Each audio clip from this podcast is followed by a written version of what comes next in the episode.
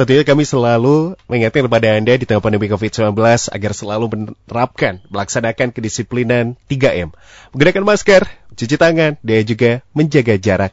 Dan tentunya ada tambahan di kondisi saat ini di cuaca yang tidak menentu begitu ya perpindahan cuaca dari musim panas ke musim hujan atau musim pancaroba ini juga selalu di tentunya diingatkan ya begitu untuk selalu menjaga kesehatan karena pasti banyak yang sakit karena ke, ke perpindahan cuaca seperti banyak yang demam juga. Nah, kalau demam ini kan memang gejala dari berbagai penyakit yang paling sering dialami begitu ya oleh semua orang dan gejala ini bisa diakibatkan oleh berbagai hal juga. Namun, sebagian besar karena adanya infeksi dalam tubuh Anda. Ternyata, cara mengatasi demam ini bisa berbeda-beda sesuai dengan kelompok usianya. Lalu bagaimana cara mengatasi demam itu sendiri?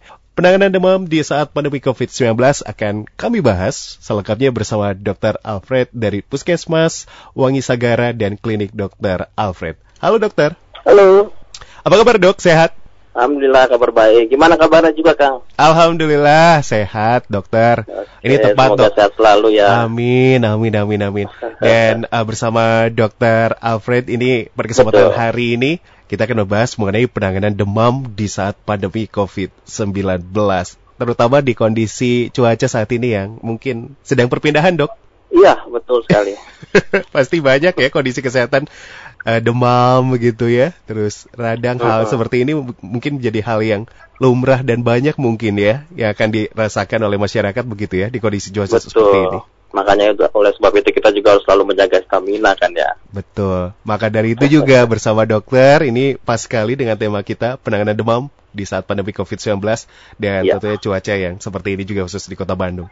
Dokter, untuk mengawali perbincangan pada kesempatan hari ini berkenan untuk eh, menjelaskan secara medis begitu ya, Dok ya. Demam Ya. ini apa ya, Dok? Oke.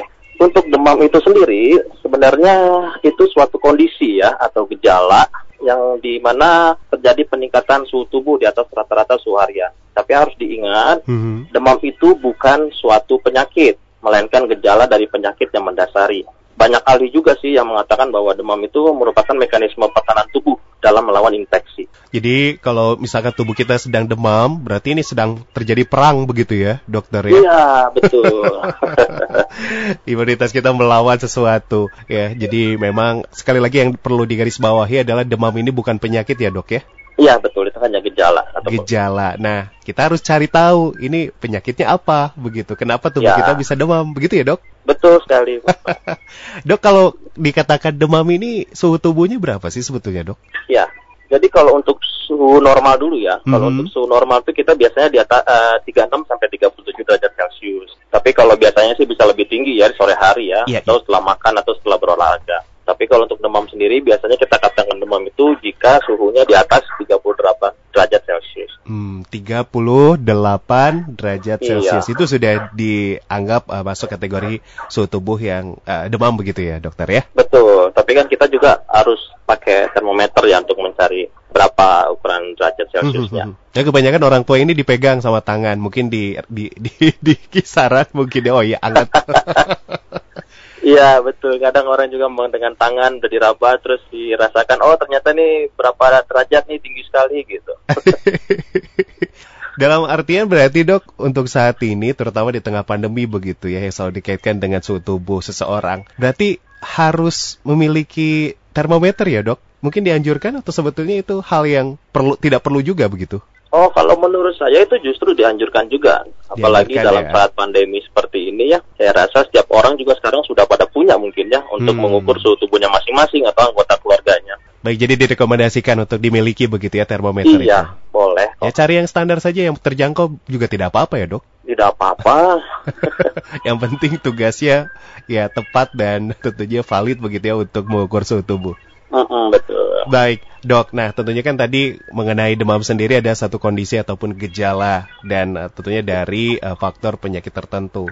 Nah, Ya. biasanya dok, apakah kondisi demam ini harus segera langsung dalam penanganan yang baik dan juga cepat atau dalam seperti apa? Apalagi terutama kalau di rumahnya memiliki buah hati. Kadang-kadang Hmm. orang tua juga langsung khawatir, panik ketika suhu tubuh anak ini tinggi begitu atau di atas rata-rata suhu normal, dokter. Jadi begini, kita juga harus lihat usia dan juga melihat juga uh, sudah berapa hari atau juga suhunya yang berapa tingginya. Jadi kalau memang demamnya tinggi, itu memang perlu dan harus dibawa ke rumah sakit atau puskesmas ataupun klinik. Kenapa? Karena demam yang tinggi itu yang berkisar di atas antara 39 sampai 41 itu dapat menyebabkan halusinasi, disorientasi, kadang ada yang kejang, gelisah, sampai shock akibat dehidrasi. Jadi kalau memang demamnya tinggi itu sangat perlu mau dilakukan pemeriksaan oleh dokter yang mana mungkin dokter akan melakukan pemeriksaan penunjang ya, misalnya laboratorium seperti ronsen kayak atau periksa darah atau yang lainnya. Tapi kalau misalnya ada anak di bawah 2 tahun ataupun bayi terus sudah mulai agak demam juga, saya juga menganjurkan untuk bayi ini segera dilakukan pemeriksaan ke vaskes kesehatan terdekat. Yang perlu dikhawatirkan, faktor risiko hmm. apa biasanya dok kebanyakan kalau uh, suhu tubuh demam seperti itu? Ya, makanya tadi kita lihat lagi, misalnya demamnya masih ya 38,1 ataupun masih 37 setengah ke atas, nggak lebih dari 38,5 misalnya, ya kita mungkin bisa penanganan di rumah dahulu sementara ya. Kalau misalnya dia sudah lebih dari tiga hari mungkin atau naiknya terus meningkat, atau mungkin ada yang orang tuh 5 sampai 7 hari dibiarkan demamnya naik turun. Nah, itu juga memang harus kita perhatikan segera. Karena takutnya akan terjadi hal-hal yang tadi saya bilang tadi tuh, halusinasi, desorientasi, kejang, gelisah, shock, bahkan seperti itu. Atau kalau ada timbul lagi nih, misalnya saat demam baru tiga hari atau empat hari, terus yeah. ada bintik-bintik merah misalnya, nah itu juga harus segera kita perhatikan. Karena takutnya juga bisa demam berdarah atau yang lain. Baik, itu dia. Terutama kalau di kondisi eh, seperti ini, saat ini. Hmm. Ini apa saja kebanyakan, dokter? Kondisi pandemi gini? Iya, pandemi atau mungkin uh, pancaroba, dok? Iya, kalau untuk musim pandemi gini, memang kita harus lihat juga demamnya suhu di atas berapa ya. Iya, iya, iya. Nah, biasanya kita lihat di atas 38. Terus kalau misalnya beliau atau pasiennya sering keluar-keluar atau lagi ke daerah kota ataupun daerah yang punya zonanya tinggi untuk pandemi itu juga harus kita perhatikan. Terus kalau misalnya sudah mulai batuk, batuknya sesak, ditambah sesak gitu, itu juga harus cepat kita perhatikan. Jadi ada beberapa kondisi memang yang perlu kita segera perhatikan dari demam ini bukan hanya demam biasa, tapi mungkin dari penyakit-penyakit tertentu yang bisa lebih berat ke depannya. Itu dia tentunya yang harus uh, benar-benar iya. diperhatikan. Yang paling penting adalah tentunya tidak panik ya dok. Betul, itu mah panik nggak boleh. Kebanyakan seperti itu. panik makin ngedrop nanti. ya takutnya dikaitkan dengan kondisi saat ini serta merta apa pun yang terjadi demam misal ini takutnya covid lah takutnya inilah itulah begitu dok. Iya. Harusnya seperti apa dok? Mungkin dokter selalu menyampaikan kepada masyarakat mungkin pemikiran bijak seperti apa yang harus tentunya dilakukan oleh masyarakat ketika ada kondisi kesehatan demam. Ya. Jadi kalau untuk ada masyarakat ataupun kita ya, kalau misalnya ada demam sedikit gitu ya, mungkin kita di, di rumah aja yang bisa kita lakukan di rumah ya. Tapi uh, yang pertama mungkin menjaga kecukupan cairan tubuh. Artinya harus banyak minum air putih juga untuk mencegah dehidrasi. Terus harus istirahat, batasi aktivitasnya. Jangan keluar rumah dulu lah sementara kalau bisa. Terus usahakan suhu ruangan juga tetapnya harus tetap sejuk lah.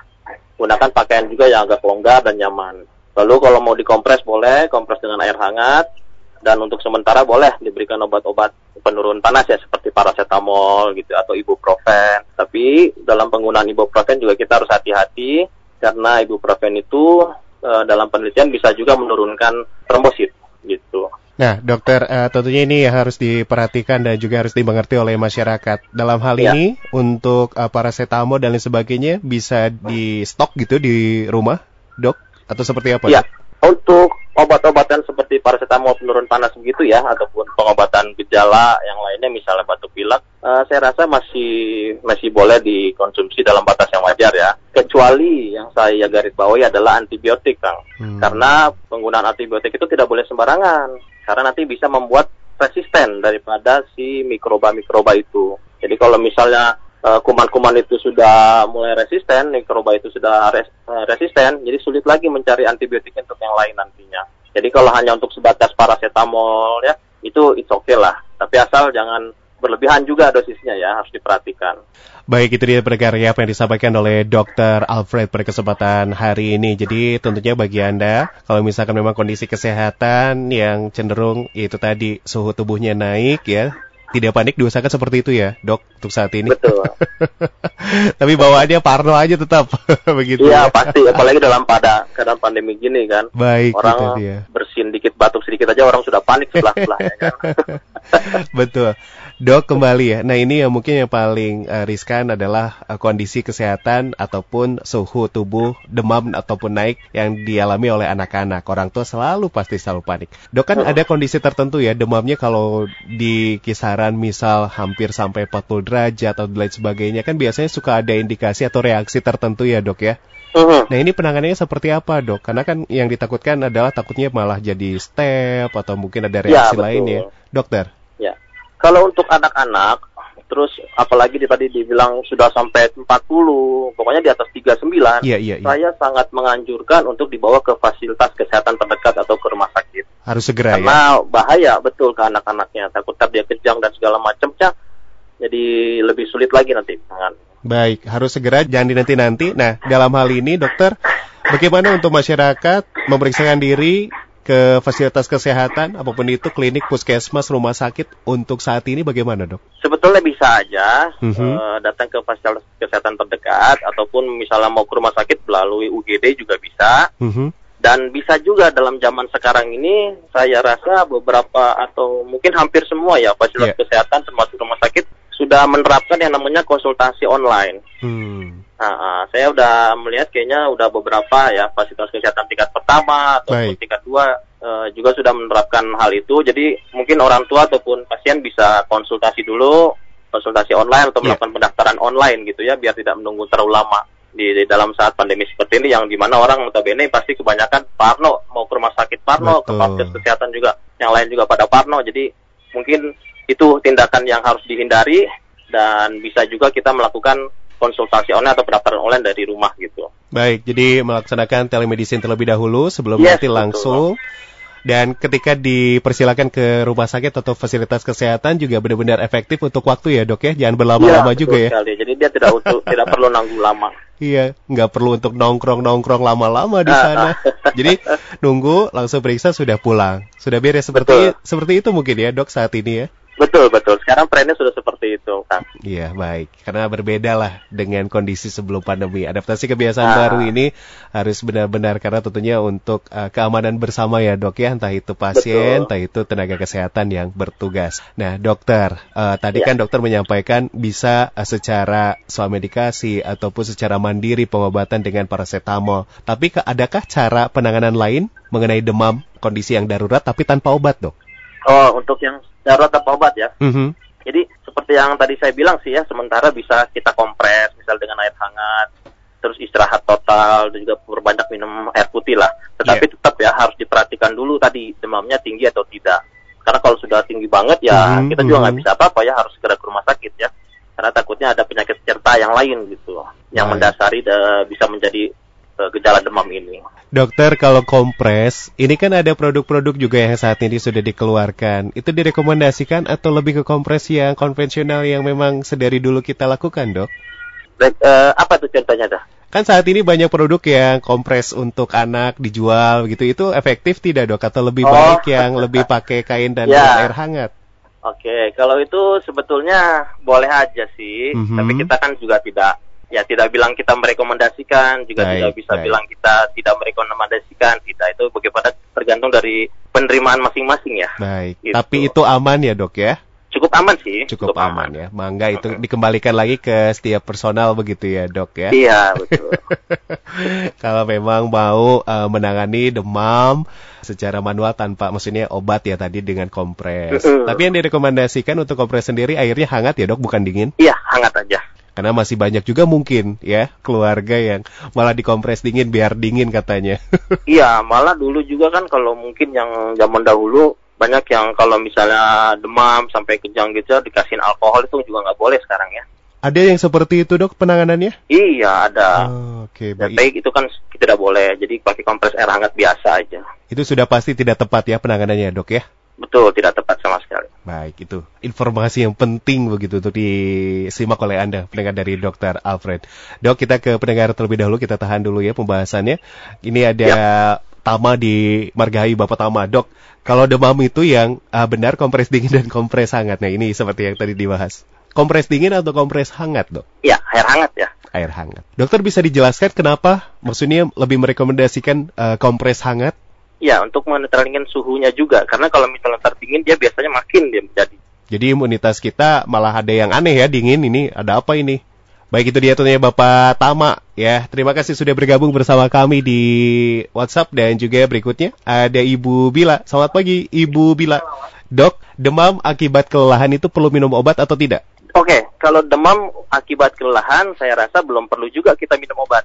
Belum perlu dulu, tapi kita istirahatkan dulu. Hmm. Tapi kalau sudah nanti berhari-hari bertambah mungkin ada penyakit penyerta itu, okay. bukan hanya dari kelelahan. Jadi istirahatkan, banyakin minum air putih. Banyakin minum air putih dan cukup istirahat. Kalau kondisinya tidak membaik, nah baru perlu ya iya, begitu ya betul. ditangani. Biasanya untuk mencoba, misalkan kalau kelelahan itu istirahatnya sehari dua hari ya dok ya? Betul betul. Kalau kondisi membaik ya sudah. Kalau tidak ya tentunya penanganannya harus. Iya, siapa tahu kan mungkin sekarang kelelahan saja, tapi besok-besok ternyata demamnya bertambah bertambah oh mungkin ada penyakit yang lain ada penyakit penyerta ini gitu. Hmm, hmm, hmm, baik.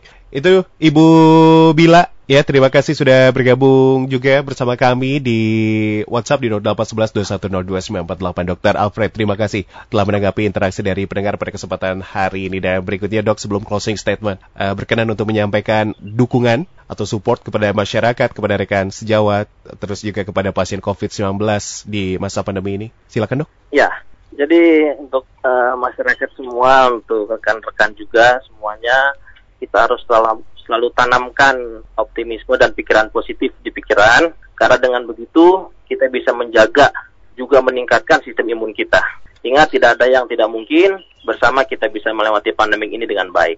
Baik, itu dia tentunya pesan yang begitu luar biasa sudah disampaikan oleh Dr. Alfred dan terakhir dok berkenan untuk menyampaikan closing statement, mangga? Oke, ingat jaga kesehatan, tetap optimis juga berpikiran positif, lakukan protokol kesehatan di mana 3M memakai masker, menjaga jarak, mencuci tangan, dan mungkin tambah 1M lagi mandi setelah dari luar. Karena kalau kita bisa dari kantor, dari pekerjaan, atau dari mana pun, kita tidak pernah tahu siapa yang karier, siapa yang pembawa, dan kita tidak tahu terkena di mana. Jadi lebih baik setelah dari luar juga harus mandi. Dan ingat, tetap semangat. Baik, itu dia tentunya yang disampaikan oleh Dr. Alfred sebagai penutup untuk perbincangan kita pada kesempatan hari ini. Dokter Hatur Nuhun Pisan, waktu yang telah diluangkan Halo. untuk bergabung dan insya Allah pesan yang disampaikan juga tentunya bermanfaat untuk kita semua. Dokter, terima kasih dan selamat beraktivitas, selalu jaga kesehatan dokter. Demikianlah bersama Dr. Alfred dari Puskesmas Wangi Sagara dan Klinik Dr. Alfred yang telah bergabung di Fit for Life.